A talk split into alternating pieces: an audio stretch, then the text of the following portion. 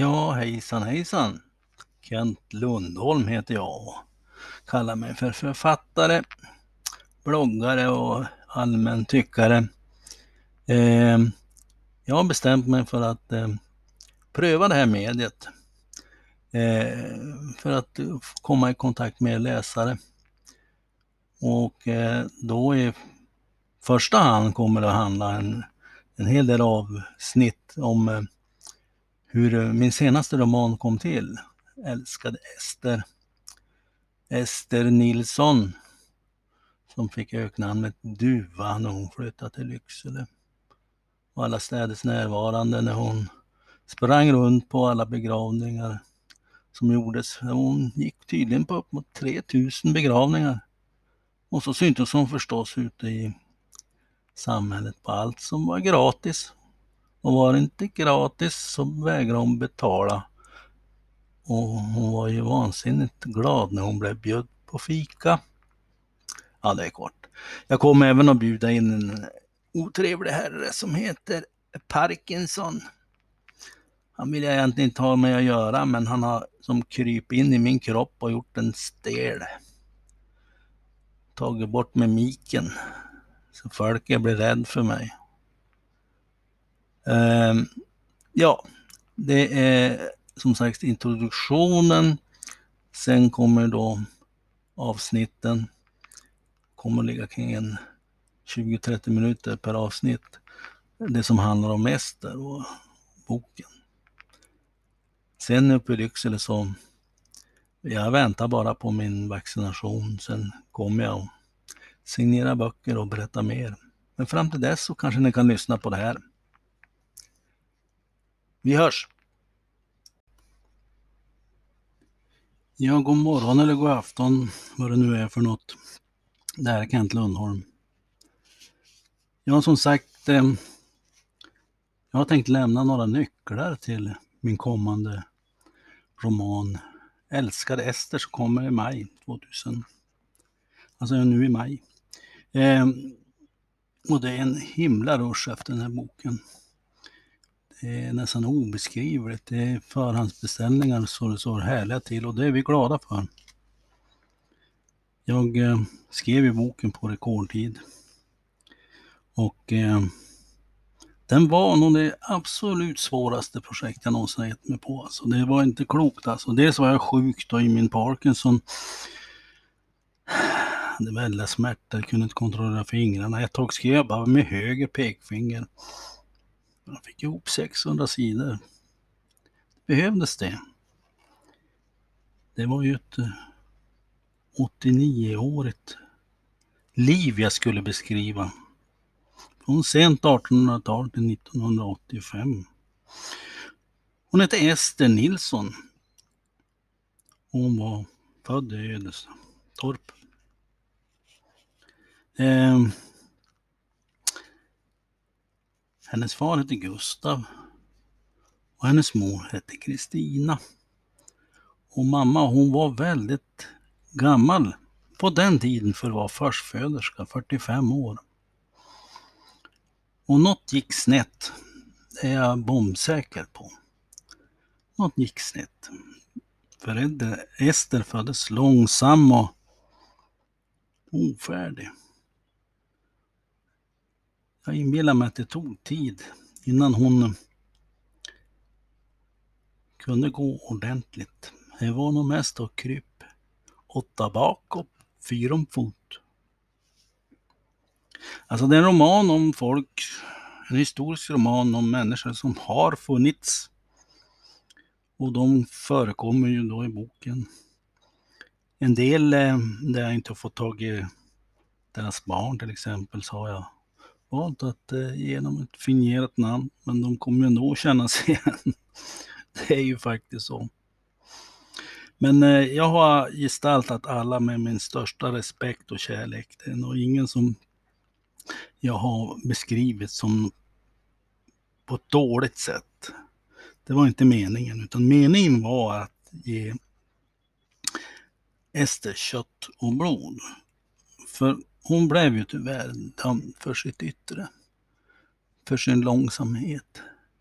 både när det gäller att röra på fötterna och när det gällde talet. Hon talade långsamt och ibland otydligt. Och det där måste ju ha varit ännu värre när hon var, gick, skulle börja skolan. För hon dök upp först när hon var 12 år.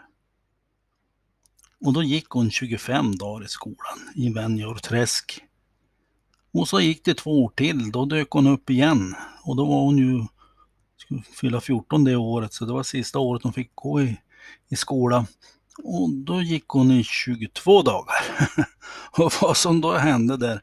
Men på något sätt så måste ju hon ha lärt sig innan skolan att eh, läsa och skriva.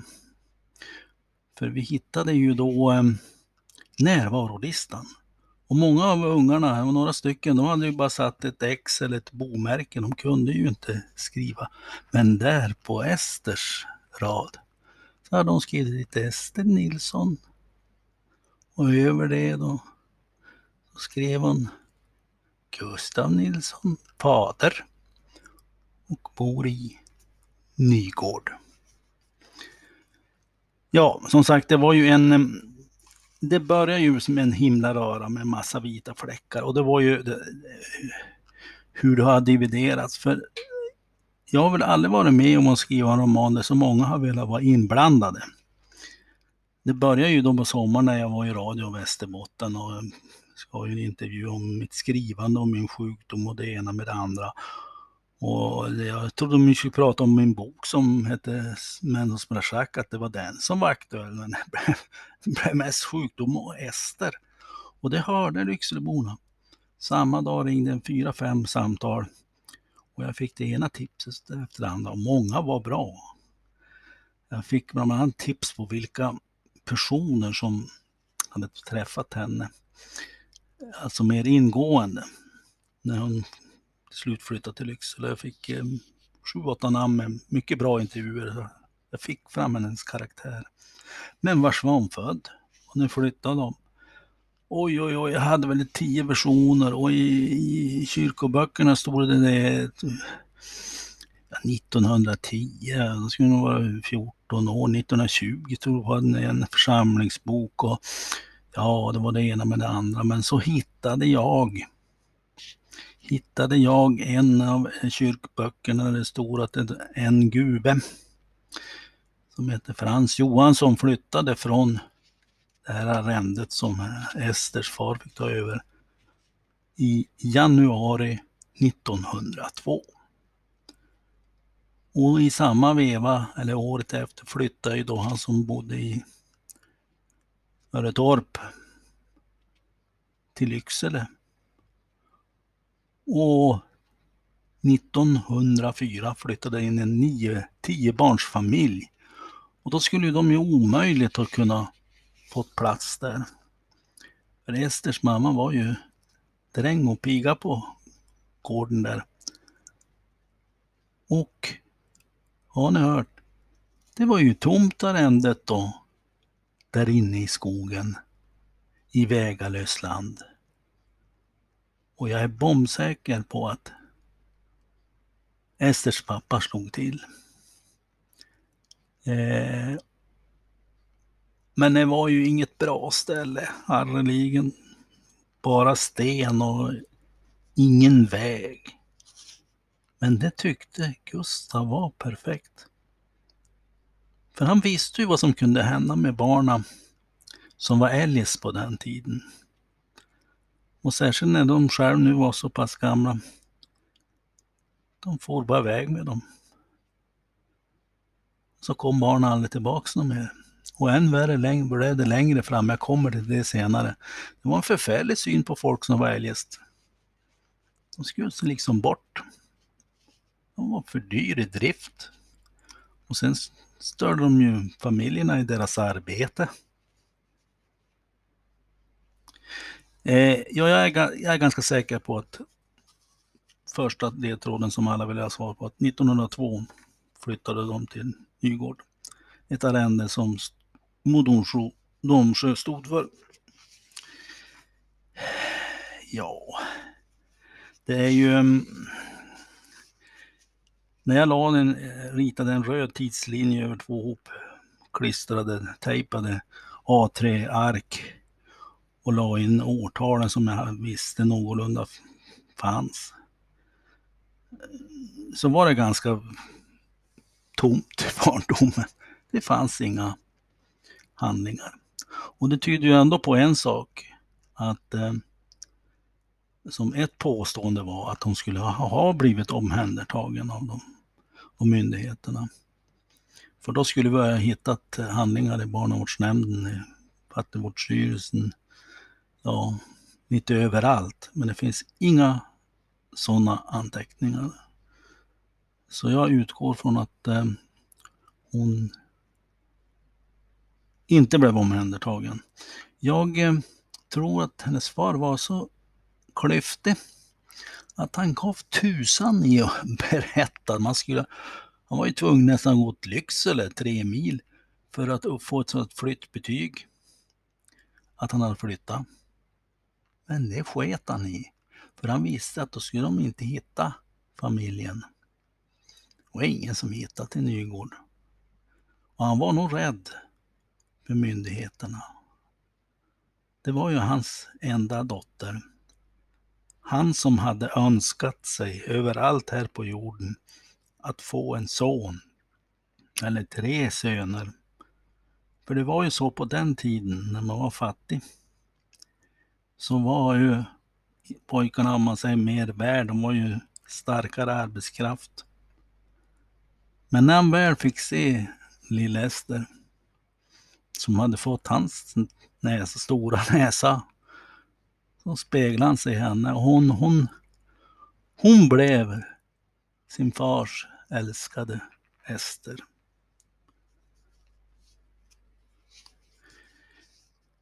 Ja, som sagt, tidslinjen, eh, det börjar ju dyka upp saker som man förstod i fattigvårdsstyrelsens protokoll och ansökningar att nu var det illa. 1928 så kom det in en ansökan från Gustav Nilsson om att få flytta till ålderdomshemmet i Lycksele för de klarade sig inte längre.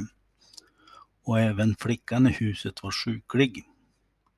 Och flickan hon var alltså 30 år då. 30 år i isolerad ensamhet. Utan att få träffa jämnåriga. Det är klart det, det fick sitt höga pris längre fram. Eh, som sagt, eh, 1928 kom det in då en skrivelse och de blev ju godkända direkt alltså. För de hade hört ryktet om den där fattigfamiljen. Eh, så det jag skriver i, i ett par, tre kapitel om, om vad som hände med flytten och det som fadern Gustav ställde till med, det är nästan ordagrant eh, återgivet från protokollen. 1929 kom eh, fattigvårdsfolket, häst och kärra genom skogen och la upp gamlingarna på ett flak och Ester fick sitta bredvid. Då var hon 33 år. Och de kom till ett eh, eh, ålderdomshem som var ett ommålat och, och lite tapetserat, lite upphiffat före detta fattighus. För det blev ju en eh, kommunallag som tvingade kommunerna att nu ta hand om gamlingarna och eh, fattigvårdshusen skulle bort och det här med att säljas på auktion, det var ju en skam alltså. Så att eh, de kom till detta ålderdomshem nere vid Lugnet och eh, Ester följde liksom med på köpet. Jag kan tänka mig att det var tänkt att det var tänkt att hon skulle få ett eget boende lite senare. Hon blev kvar på flera av Lyckseles ålderdomshem och slutligen på pensionärsboendet Skytten i 56 år. Från hon var 33 till hon dog 1985. Och det kan väl tyckas vara tragiskt, men jag tror hon, att hon, eh, hon upplevde ett skydd där. Och eh, hon trivdes med många av personalen. Många av personalen blev hennes första vänner. Och sen hade hon ju sina, hon hade ju sina beskyddare. För Ester, även om hon gick dåligt och långsamt och pratade långsamt, så hade hon ingen som helst respekt för överheten och det kom från hennes far. Och det gjorde att hon charmerade ju prostarna i, i Lycksele. Hon överlevde fyra av dem. Och alla eh, såg nog till att inte fattigvårdsstyrelsen skulle vara och retas med Ester. Så det kan vara förklaringen att hon var, att hon, hon, hon ville själv bo på ålderdomshemmet. Hon hade bara en erfarenhet av boende, det var att bo mitt ute i skogen där det inte fanns en människa och bara sten i jorden. Varför skrev jag då om Ester? Som sagt, i april, då var jag dålig i min Parkinson. Jag hade två månader tidigare fått diagnosen Parkinson. Och jag stod i bokhyllan och, och mumlade något så att min älskade Lena hörde det. Du vill försöka skriva en roman till? Jo, tänk om jag kunde skriva färdigt någon. Men skriv den om Ester, hon du pratar så mycket om. Hon som du träffade en gång och bytte några ord med. Ja, jag vill skriva om Ester även om det blir svårt. Och jag hade träffat henne en gång, det var 1973 eller 74, 73 att det var det. Då kom hon hasande som vanligt i sina stora ludder. Hon hade alltid stora skor på fötterna. Inte undra att det gick långsamt, men det var för att hon frös. Då fick hon ner fler sockpar i skorna. Och så kom hon fram till mig och vi hade inte talats vid tidigare. Hon tittade på mig och så log hon som hon alltid brukar göra. Hon sa inte mycket, men hon log sådär vänligt. Och att le, det förkortar avståndet mellan människor oerhört snabbt. Kunde gå in och köpa mig någon mjölk. Det ska vara riktig mjölk. Ingen blå mjölk. Och så gav hon mig en 50-lapp. Jag räknade en 50-lapp, då var ju som 500 kronor. Hon kände mig inte. Men jag, jag var ju van, jag var ju uppstilt i baklandet. Och jag var van med folk som var eljest och jag var van att umgås med äldre människor. Jag trivdes med dem, så det var klart att jag gick och köpte mjölk och hon stod kvar. Hon litade på mig. Hon stoppade ner två liter hette det standardmjölk på den tiden, alltså riktig mjölk i en kasse och så fick jag slänga ner pengarna i hennes väska som hon alltid bar med sig. Och så hasade hon sakta iväg längs Storgatan.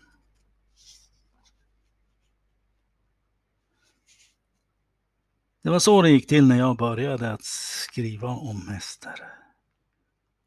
Och under tiden som sagt så kom den där intervjun och det ringde folk och de skrev. Och de undrade hur jag hade tolkat vissa saker. Och, och det var mycket ärvda minnen. Ni vet sådana där minnen man ärver när man är barn, när man sitter och, och lyssnar kanske på de vuxna som är äldre, som kanske satt och pratade om maester. Och till slut när man själv är vuxen, då har man gjort det där lånade minnet, det ärvda minnet till sitt eget. Det var många som jag som var så bombsäker. Ja, jag vet bara om jag träffade Ester i Knaften 1942 måste ha varit, jodå. Då bodde de ännu kvar där uppe. Men hon flyttade ju till Lycksele 29, kunde jag svara då. Nej, det kan icke stämma, sade en gubbe tvärsäkert. Ja men så då var det att eh, till slut så, så, så kunde jag inte skriva på en och en halv månad. När förläggaren fick reda på det sa han, men Kent, nu, är du författare eller inte? Nu får du bestämma dig. Och du har valt eh, romanen som form.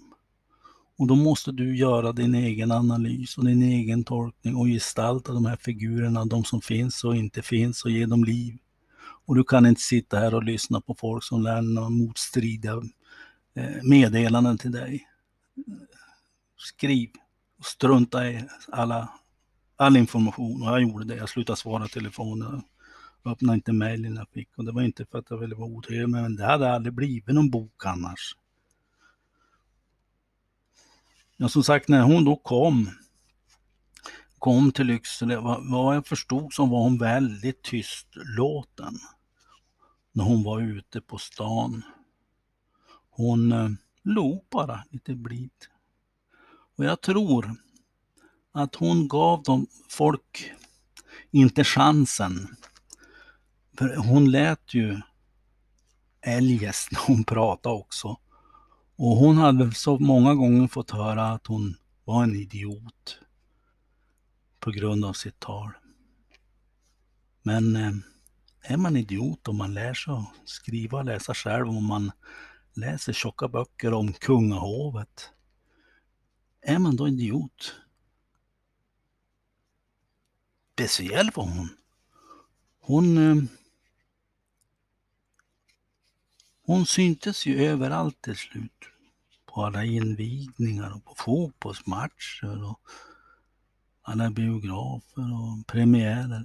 Och allt som hade med kyrkan att göra.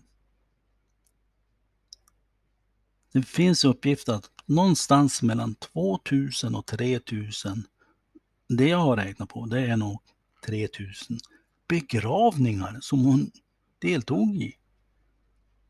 Och hon bjöd in sig då sen till eh, minnesstunden. Och alla har ju frågat sig om det var för att de ville, vara, ville ge sin, sitt medlidande till de sörjande vid graven. Eller om det var för att få följa med och fika. För Ester, hon, hon sökte sin flock hela livet. Hon sökte sitt sociala sammanhang. Men hon hade ju aldrig fått lära sig de sociala spelreglerna. Hon eh, ärvde fattigdomen. Man kan göra det. Mamma och pappa var piga och som barn hade hennes föräldrar varit inhysesjon, som de sa. Hela uppväxten så bodde de i ladugårdar och lador och mot utbyte att de jobbade gratis åt någon storbonde. De hade varit verkligt fattiga och hennes föräldrar och deras föräldrar, hennes farfar och morfar, ingen kunde ju läsa och skriva. Eh, ja, det måste ha varit en hemsk tid och Sverige i slutet på 1800-talet var ju en av Europas fattigaste länder. Men som vanligt som de som var rik, de var rikare. Det där har följt med. Och att vi kan ärva fattigdom nu också, det vet vi ju. Men den, men den var ju inte så förfärlig som när Ester växte upp. Ja, som sagt. Eh, några eh, gåtor har vi löst. Jag tror att vi kan slå fast när de flyttade och att eh, hon gick väldigt kort tid i skolan och där har, man fått, där har jag ju fått göra en tolkning var, var, varför det blev bara 25 plus 22 dagar skoltid med två års mellanrum. Där har jag fått vara författare. Det, som sagt, det, det har inte varit lätt. Det har inte varit lätt på grund av alla vita fläckar i historien. Men ni ska ha tack, ni i Lycksele. Och särskilt eh, ni som hjälpte mig i gamla sockenarkivet och i kyrkans arkiv och bläddra i böcker och de som hjälpte mig med släktforskningen. Och, ja, det är en ofantligt många. Det varit en, en hel sida i, en, i början av boken av alla som jag har tackat. Och tack alla ni som ställde upp på intervjuer män som vill vara anonyma. Ja, detta om detta. Om sanning och vad som är lögn och vad som är sagt och inte sagt och när det hände och inte. Och det, är ju, det blir till att tolka världen. Vem sa vad? Vem gjorde vad? Och sen hur skulle jag kunna veta vad de sa egentligen? Jag kan bara skriva det jag tror att de sa. Något mer har jag inte kunnat göra. Men jag skrev ändå 600 sidor. Nej, nu lögde jag. 580 sidor om Ester Nilsson Duva och hennes far och mor. Och naturligtvis historiskt om Sveriges och Lyckseles framväxande till stad. Och det var en rolig historia i sig som jag kan ta i del två. Halloj! Ja hejsan hejsan på er alla. Det är Kent Lundholm, författaren. Han som har skrivit om Ester Duva. Älskade Ester. Det här är del två i eh, de nycklar jag har lämnat till boken. Och jag tror att sen jag har hört allt det här så, så, så, är det inte så himla mycket ljugande i den boken, så himla mycket egna tolkningar, utan man kan dra rätt logiska slutsatser av, av, av det, vi, det vi har hittat i arkiven och, och de årtal som hamnade på hennes röda livslinje. Eh, den här långa tiden i den här steniga Nygård, alltså hon var 33 år när hon fyllde, flyttade till Lycksele och då hamnade hon på ålderdomshemmet där hon blev kvar till döden. Det måste ju ändå ha varit ett slags fängelse för henne. Även om hon kände sig trygg, för hon fick nog veta, både av far och mor, att, att det fanns ett hot mot sådana som Ester, som var eljest. Eh, och att det var ett slags skydd också. Men ändå. Och det kan förklara varför hon då sen när hon kom till Lycksele 29 och framåt inte kunde vara stilla en minut som hon skulle ta igen allt hon hade förlorat.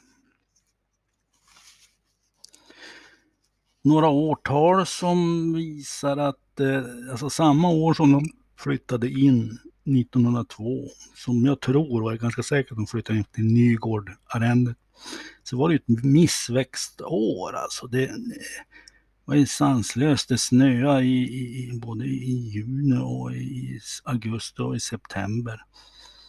Så första året i det egna hemmet, det måste ha varit svält och, när det var missväxt så brukar ju då ja, höet till korna ta slut någon gång i, på vintern och då hade man ju samlat i ladorna allt som gick att tugga på, torka löv som man som blötte upp. Så att inte korna skulle sina.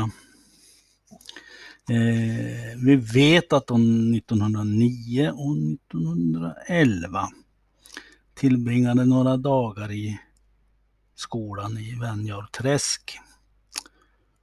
Och eh, eftersom de umgicks med Öretorparna som jag kallar det, som flyttade till Öretorp 1904, så är jag säker på att de, hon fick åka skjutsa dem. De hade, som, de hade tio ungar.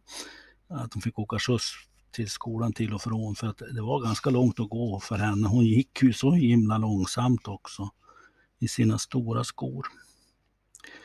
Eh, ja, jag har hört en, en av de här intervjuade har hört av, av någon annan som hade hört att och, och den meningen fastnade i mig. Hon hade inte så lättare i skola, ska ju veta. Nej. Och barn kan verkligen vara grymma mot varann. Så det var väl hennes första erfarenhet av, av mobbing, gissar jag. Vi vet också att 1912 så vart de konfirmerade. Ett Guds barn.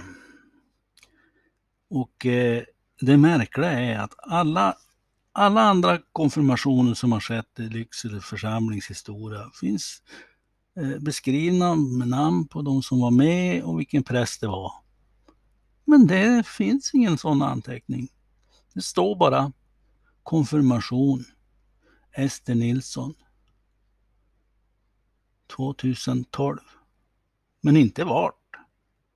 Och inte av vem, men det måste vara ändå prosten Kyrkholm. Lyckseles starkaste präst.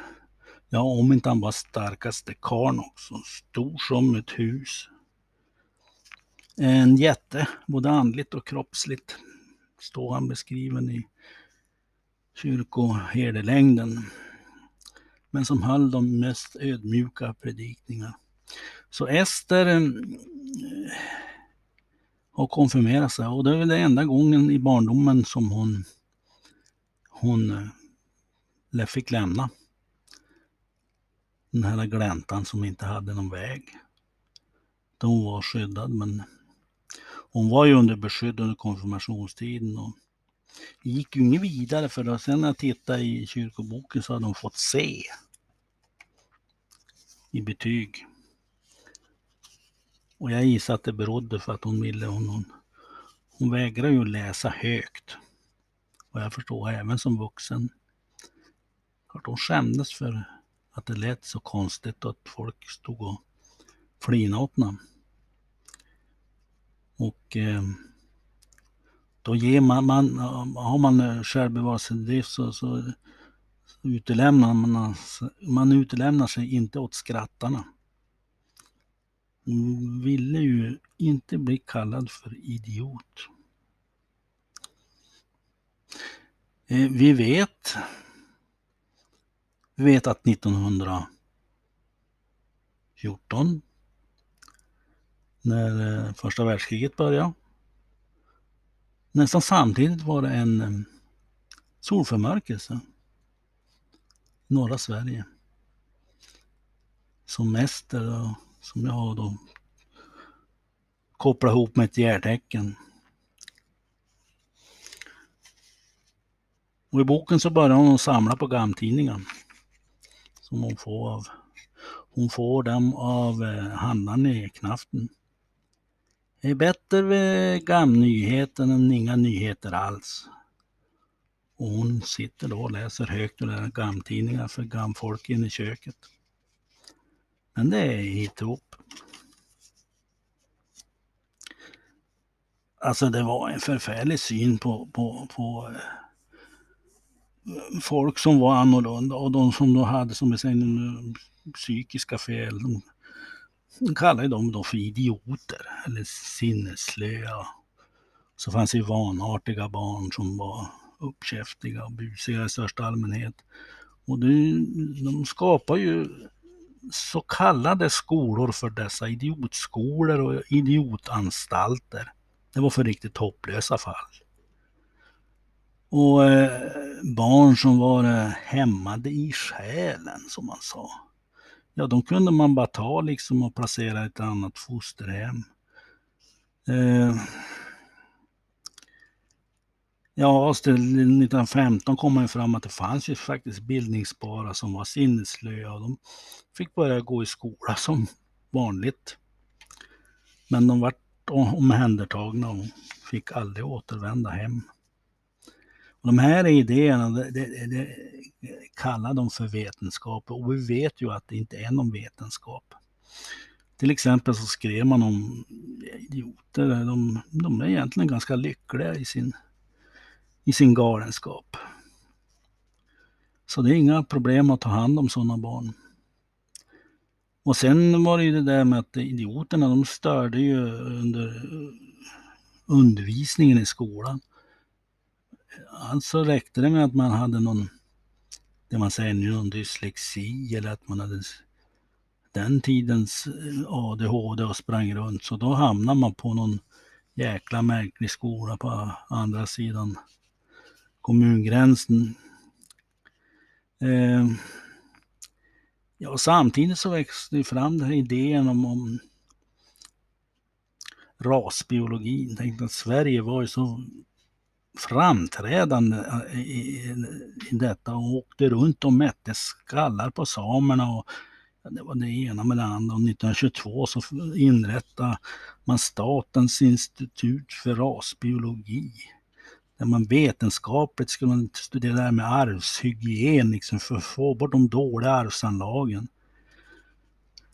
Ja, idén var ju att eh, idioter skulle inte föda fler idioter. Så att tillkom ju en eh, steriliseringslagstiftning. Den byggde inte på tvång men man kunde ju då istället säga att ja, om du går inte med på det här så kan du få bo på mentalsjukhus i ett 20-tal år. Och sen var en idé om att man skulle få fram en stark folkstam. För eh, annars hade man inte råd att bygga välfärdsstaten. Det var dyrt med idioter helt enkelt. Vilka nu som var idioter. 1918 kom en fattigvårdslag. Jag berättade förra avsnittet om de här jonen som inte hade någon eget boende som bodde bakom grisjättar och uppe på höskullar och i lador och fick sämre mat än grisarna. Och så fick de jobba tio timmar per dag för att betala för hyran och storbonden. Jo, de fattiga blev fattigare. Och Sverige var ett fattigt land. Och Ja, enligt lagen, fattigvårdslagen, så skulle fattighusen bort och man skulle bygga ålderdomshem. Man fick ju faktiskt en lite vettigare syn på de äldre och de som var analtälis. Det liksom började hända saker. Eh, det, det, det, måste jag säga. Eh,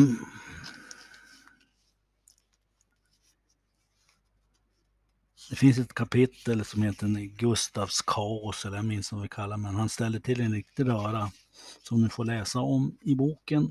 Och allt det som det upprepade som hände kring eh, flytten från Nygård till Lyckseles ålderdomshem. Det är nog nästan eh, ordagrant återgivet. Eh, för där fanns det mycket dokumentation. Och det var dit de kom då, det, det var ett eh, renoverat fattighus 1929 med 56 platser. 50-50 kvinnor och män och och eh, kvinnor delar rum med kvinnor och män med män. Så att, eh, Gustav och Kristina fick vi inte de första åren i varje fall dela rum. Ester fick ett eget rum. Som sagt, eh, men hon skulle ju bara vara där tillfälligt. Eh, men blev kvar i 56 år. I och med att hon eh, bodde på ålderdomshemmet så hon räknades som lös, alltså hon var ur, utfattig. Hon var inte, och det står också att hon ej var arbetsför. Och, och, och, då var det ju den tiden, det vi kallar för socialbidrag nu, men det är fattigvården. Och då gjorde jag att hon fick inte rösta i, i, i valen, trots kvinnlig rösträtt som kom på 20-talet. Först 1948 då ändrade de lagen så att även folk som ja, hade med fattigvården att göra fick rösta. Men vad jag förstår så var Ester inte ett dugg intresserad av politik eller att eh, rösta. Om det var för att hon var tjurig och tyckte att fick jag inte rösta förr så ska jag ta med tusan inte rösta nu heller. Det har jag spekulerat. Hon var visst, eh, hade svårt i början att vänja sig vid oljud. Hon var skvätträdd. Eh, minsta buller så hoppade hon rakt upp. Och vad jag förstod så tog det ett par år innan hon kom sig inåt stan från Ja, hon, var, hon, var, hon var rädd för oljuden. Och en dag så hon började gå då bort från Lycksele. Hon gick efter åsarna uppströms Umeälven. Där var det fågelkvitter och det kände hon igen sig. Och en, en dag så såg hon en stig in i skogen. På höjden. Det var borta vid Lugnet också. Och där bodde det en, en pojke som kunde göra vattenhjul. Så den historien är sann, i varje fall om vattenhjulen. Som sen vad hans föräldrar blev, vad han blev sen, det, det vete tusan. Jag är säker på att hon hade beskyddare i den påhittade doktorn hos eh, kyrkoherdarna och även hos häradshövdingen. Varför kan jag säga det? Ja, som sagt, hon, hon var oblyg för auktoriteter och hon, eh, hon duade prostar som hoppade rakt upp i luften. För det var ju meningen man skulle snia dem eller säga prosten eller kyrkoherden. Um, en som jag vet, som jag har döpt om i boken, han, han heter Klaus En. Han hade verkligen tydligen ett gott öga till Ester. Och han brukade tydligen säga så när de hade något i församlingsgården. Glöm nu inte att duka åt Ester. De visste ju att Ester skulle komma. Hon var ju överallt. Och jag nämnde i förra avsnittet att hon hade deltagit i cirka 3000 begravningar. Och allt som gick att inviga och, och årsmöten och som kom till, till och med på hemvärnets årsmöten. Och det hade att göra med allt där det var gratis fika, dit gick hon. Och var det så att någon var fräck nog att be om betalning, inträde, så gick hon bara förbi. Hon brukar säga Kasten anting”. Då var ju tvungen att svara nej, inte för Ester Duva. Ja, hur de fick Ester Duva som namn, det, det vet väl ingen riktigt. Men någon gång på slutet på 40-talet så dök det namnet upp. Um, hon, när hon gjorde något så var det svart eller vitt. Det, då gick hon verkligen in för det. Hon, eh, hon pryade på tingshuset till exempel. Hon hade någon idé om att hon ville ja, studera boar och de som läge så mycket. Och det var hon mellan ett och två år och hon satt hela dagarna där. Och eh, kom ju då i kontakt med häradshövdingen. Och eh, han tyckte om henne och varje år i januari så hade de tingspredikan och tingsfika och första gången så var Ester på plats i kyrkan. Hon var ju säker på att hon skulle bli bjöd. Men på något sätt hon glömde väl bort det där och gick i rask takt tillbaks till tingshuset. Där man fikade gott och nere på gården, vem står där? Tårögd. Jo, Ester. Och häradshövdingen får syn på henne. Så han går i och säger att men Ester, det är klart att du ska ha den och fika du också. Välkommen in. Och då lär hon ha sagt några ord som blev bevingade. Och då är jag och bjöd. Och då är jag också med i gemenskapen, betyder väl det. Då har jag fått en flock. Hon var vansinnigt intresserad av kungar och hov. Och eh, ja. Det dyker upp en del personer som, som, eh, som fanns vid den tiden och jag utgår ifrån att hon måste ha stött ihop med dem no några gånger. Så jag har vävt in dem i berättelsen. Men hur dessa möten gick till, det vet ju jag naturligtvis ingenting om, men att, hon de måste ha stött ihop med Trumfen. Han som var så bra på att berätta skrönor och var så stark. Att de måste ha stött ihop med en tejacke som oftast var mitt inne i stan och, och levde rövare. Eh, generalen i, i Lyckseles A-lag, om man ska säga så. Men det gick ju bra för honom i slutet. Sen eh, kom man ju inte förbi den här fighten som Svenska kyrkan hade med pingstvännerna.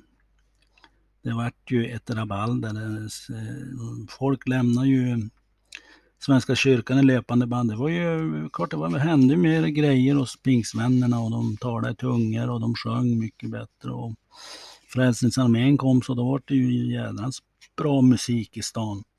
Och Ester hon, hon besökte ibland Pingstkyrkan. Hon gick ibland till Frälsningsarmén. Fick väl lite på skallen då eftersom man menade att hon skulle hålla sig till Svenska kyrkan. Men hon hade tydligen sagt någon gång att om vi kunde få kyr, Svenska kyrkans prästerskap att besöka Pingstkyrkan och Frälsningsarmén. De satt där en stund. Så, så skulle de kanske lära sig något om varandra och inte vara så ovänner. Ingen dum idé. Ester var nattuggla, det vet vi. Hon, eh, redan tydligen i, innan hon kom till Lycksele, hon, hon gick alla och la sig före två någon gång. Hon hade någon idé att hon tänkte klara det.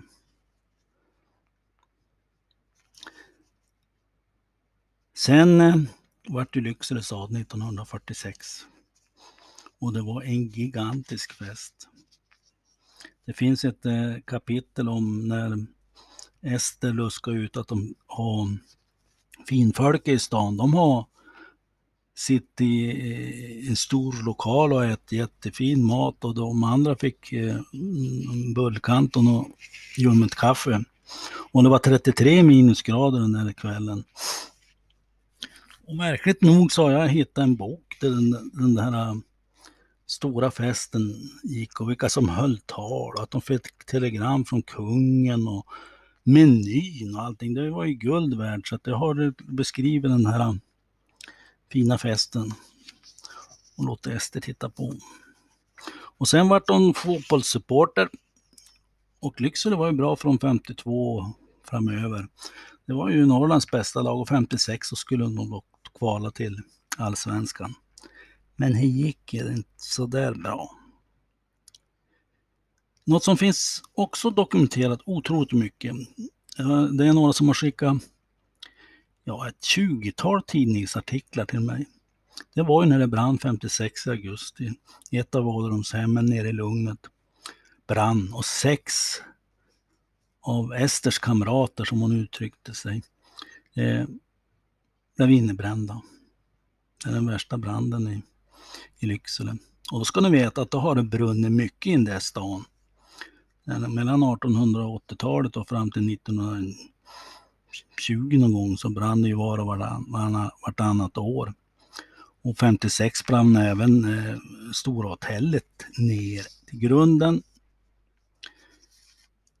Hon hade det inte lätt ibland. Ju äldre hon blev, ju mer respekterad blev man och jag är säker på att i stort är Ester verkligen en älskad människa.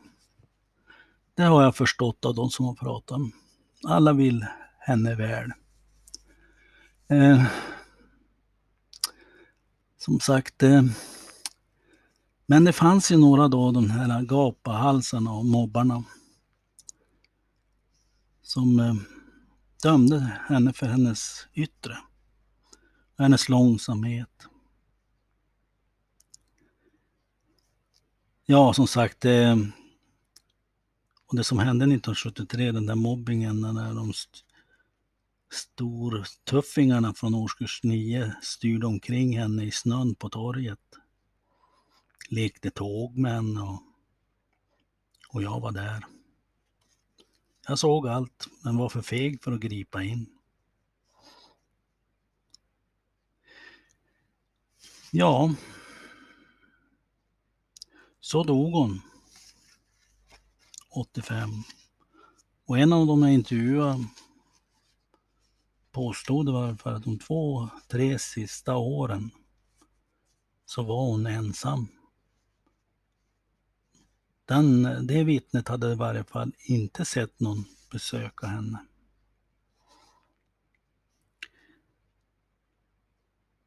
Fantastiskt nog nu så har kyrkan bevarat Esters grav. Under alla dessa år när gravrätten gick ut så förnyade man den. Kyrkan betalade någon, som ingen vet, satte dit en liten gravsten. Och nu är hennes grav ett kulturhistoriskt intressant grav i Lycksele. Och en Ester är synnerligen kulturintressant.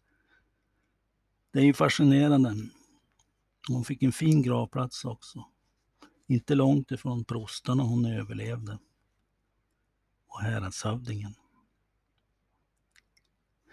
Ja, som ni hör så finns det mycket i... i man, man, man, behöver inte fantisera ihop så himla mycket. Jag hade trots allt så här i efterhand väldigt mycket kött på benen. Och eh, jag tror att jag har kommit sanningen ganska nära.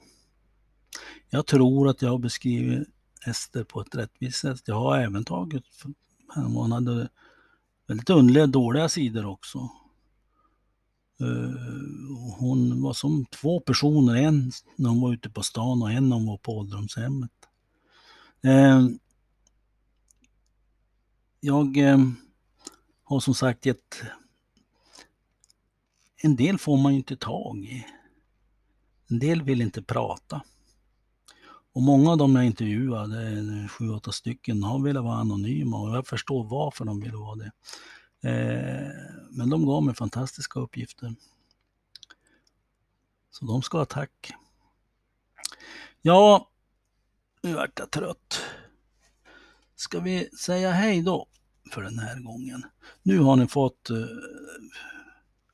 nycklar till eh, Älskade Ester. Boken kommer som sagt i maj. Den trycks och binds in i Litauen. De är duktiga på det, balterna, att göra det. Omslaget blev fantastiskt och vet ni vad?